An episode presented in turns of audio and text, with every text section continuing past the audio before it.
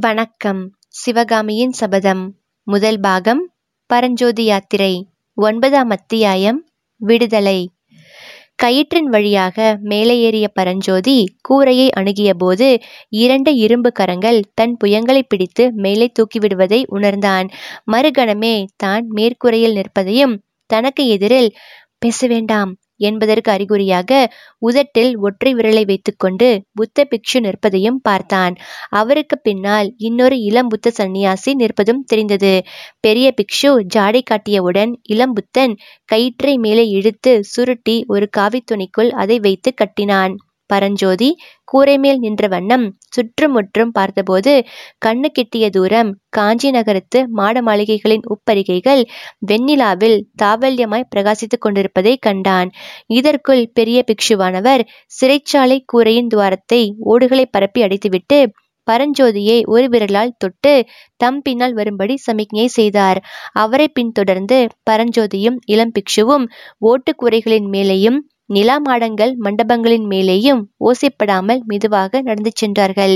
வீதியில் ஏதாவது சந்தடி கேட்டால் புத்த பிக்ஷு உடனே தம் பின்னால் வருவோருக்கு ஜாடை காட்டிவிட்டு உட்கார்ந்து கொள்வார். சந்தடி நீங்கிய பிறகு எழுந்து நடப்பார். இவ்விதம் ஏழெட்டு கட்டிடங்களை மேற்கூரை வழியாக கடந்த பிறகு ஒரு வீட்டின் முகப்பில் வீதி ஓரத்தில் பன்னீர் மரங்கள் அடர்த்தியாக வளர்ந்திருந்த இடத்துக்கு வந்தார்கள். பன்னீர் மரங்களின் அடர்ந்த பசி இலைகளுக்கு இடையிடையே கொத்து கொத்தாக பூத்திருந்த பன்னீர் மலர்கள் வெண்ணிலாவில் வெள்ளி மலர்களாக பிரகாசித்தன. அம்மலர்களின் சுகந்த பரிமளத்தை இளந்தென்றல் நாலா பக்கமும் பரப்பிக்கொண்டிருந்தது புத்த பிக்ஷு வீதியை இருபுறமும் நன்றாக பார்த்துவிட்டு அந்த பன்னீர் மரங்களில் ஒன்றை பிடித்துக்கொண்டு கீழே இறங்கினார்.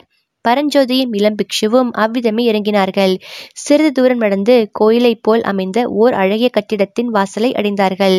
அந்த கட்டிடம்தான் காஞ்சி நகருக்குள் இருந்த புத்த விகாரங்களுக்குள் மிக பெரியது ராஜவிகாரம் என்று பெயர் பெற்றது. கருணாமூர்த்தியான புத்த பகவானின் திருப்பற்களில் ஒன்று அந்த கோயிலின் கர்ப்ப கிரகத்தில் பிரதிஷ்டை செய்யப்பட்டிருந்தது. பல்லவ மன்னர்கள் அவ்வப்போது ஒவ்வொரு மதத்தில் பற்றுடையவர்களாய் இருந்தாலும் எல்லா மதங்களையும் சமநோக்குடன் பார்த்து அந்தந்த மதஸ்தாபனங்களுக்கு மானியம் விடுவது வழக்கம்.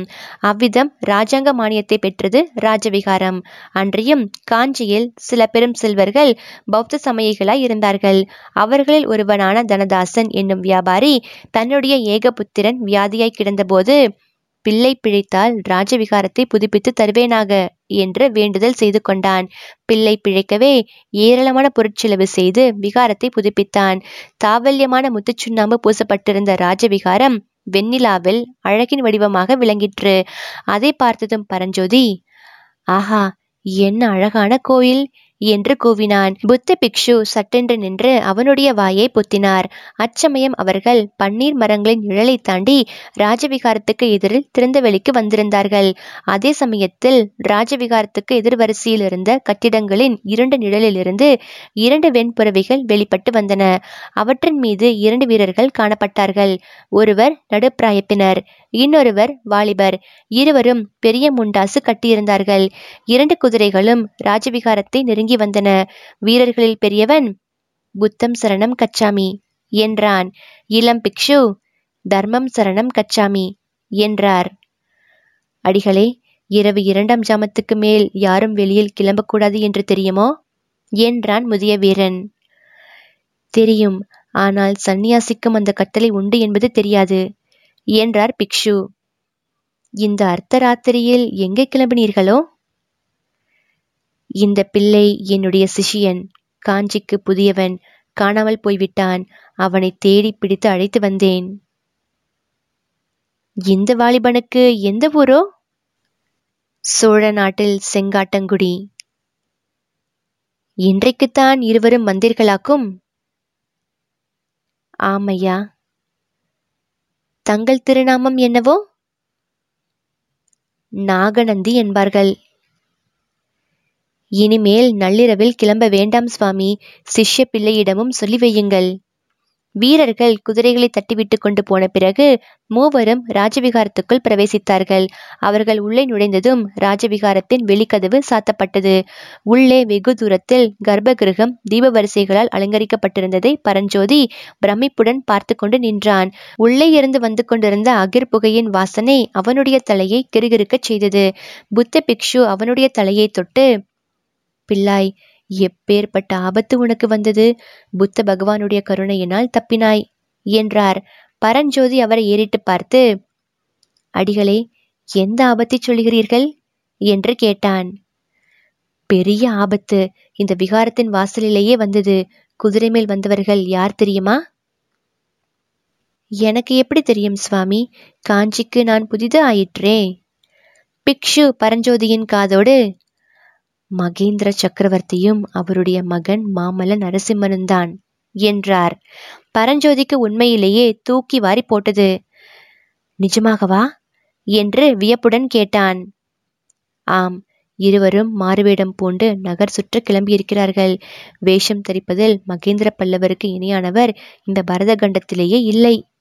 பரஞ்சோதி சிறிது நேரம் ஆச்சரிய கடலில் மூழ்கியிருந்துவிட்டு அவர்களால் எனக்கு என்ன ஆபத்து? என்று கேட்டான். புத்த பிக்ஷு ஒரு கேலி சிரிப்பு சிரித்தார். என்ன ஆபத்து என்றா கேட்கிறாய்? யானை மீது வேல் எறிந்த பிள்ளை நீதான் என்று அவர்களுக்கு தெரிந்தால் நீ பிழைப்பது துர்லபம். அந்த சக்கரவர்த்திக்கு குமாரன் இருக்கிறானே அவன் எப்பேற்பட்டவன் தெரியுமா?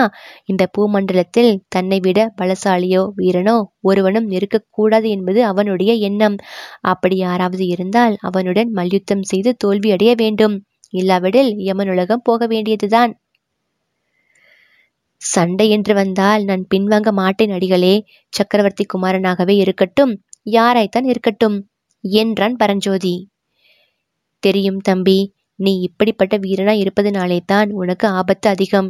நீ வேலை எரிந்ததினாலே தான் கோயில் யானைக்கு மதம் பிடித்தது என்று பொய்க்குற்றம் சாட்டி உன்னை தண்டித்து விடுவார்கள். பரஞ்சோதிக்கு நெஞ்சில் சுருக்கென்றது சுமை தாங்கியில் படுத்திருந்த போது யாரோ பேசிக்கொண்டு போனது ஞாபகம் வந்தது. நாகநந்தியின் வார்த்தைகளில் இதுவரை நம்பிக்கை இல்லாதவனுக்கு இப்போது கொஞ்சம் நம்பிக்கை உண்டாயிற்று. அப்படிப்பட்ட அநியாயமும் உண்டா? என்றான். பரஞ்சோதி இந்த காஞ்சி பல்லவர்களின் குலத்தொழிலே அதுதான். இன்றைக்கு நூற்றைம்பது வருஷங்களுக்கு முன்னால் உன்னைப் போலவே கல்வி பயில்வதற்காக மயூரசன் மண் என்னும் இளைஞன் இந்த நகருக்கு வந்தான். அவனுடைய வீரத்தைக் கண்டு அசூயை கொண்ட பல்லவ ராஜகுமாரன் அவன் மேல் பொய்க்குற்றம் சாட்டி சிறையில் அடித்து விட்டான் அப்புறம்? மயூரசன்மன் சிறையிலிருந்து தப்பித்து கொண்டு போய் கிருஷ்ணா நதிக்கரையில் தனி ராஜ்யம் ஸ்தாபித்து கொண்டு பல்லவர்களை பழிக்கு பழி வாங்கினான். புத்த பகவான் அருளால் மயூரசன் மனை போலவே நீயும் பெரிய ஆபத்திலிருந்து தப்பினாய். பரஞ்சோதி அப்போது குறுக்கிட்டு அடிகளே மற்ற ஆபத்துகள் ஒரு புறம் இருக்கட்டும். இப்போது எனக்கு பசி என்கிற ஆபத்து தான் பெரிய ஆபத்தா இருக்கின்றது. பசியினாலேயே பிராணன் போய்விடும் போல் இருக்கிறது என்றான். நாகநந்தி அவனை மடப்பள்ளிக்கு அழைத்துச் சென்று உணவு அருந்துவித்தார் பிறகு ஒரு மண்டபத்தின் தாழ்வாரத்துக்கு அவனை அழைத்து வந்து பரஞ்சோதி இங்கே படுத்துக்கொள்.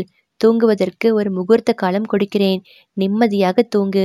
உனக்கு வந்த ஆபத்து இன்னும் முழுவதும் நீங்கிவிடவில்லை. பொழுது விடுவதற்குள்ளே நாம் கோட்டையை விட்டு போய்விட வேண்டும் என்றார். பரஞ்சோதி அப்படியே அந்த மண்டபத்தின் தளத்தில் சாய்ந்தான். அடுத்த நிமிஷமே நித்ரா தேவி அவனை ஆட்கொண்டாள்.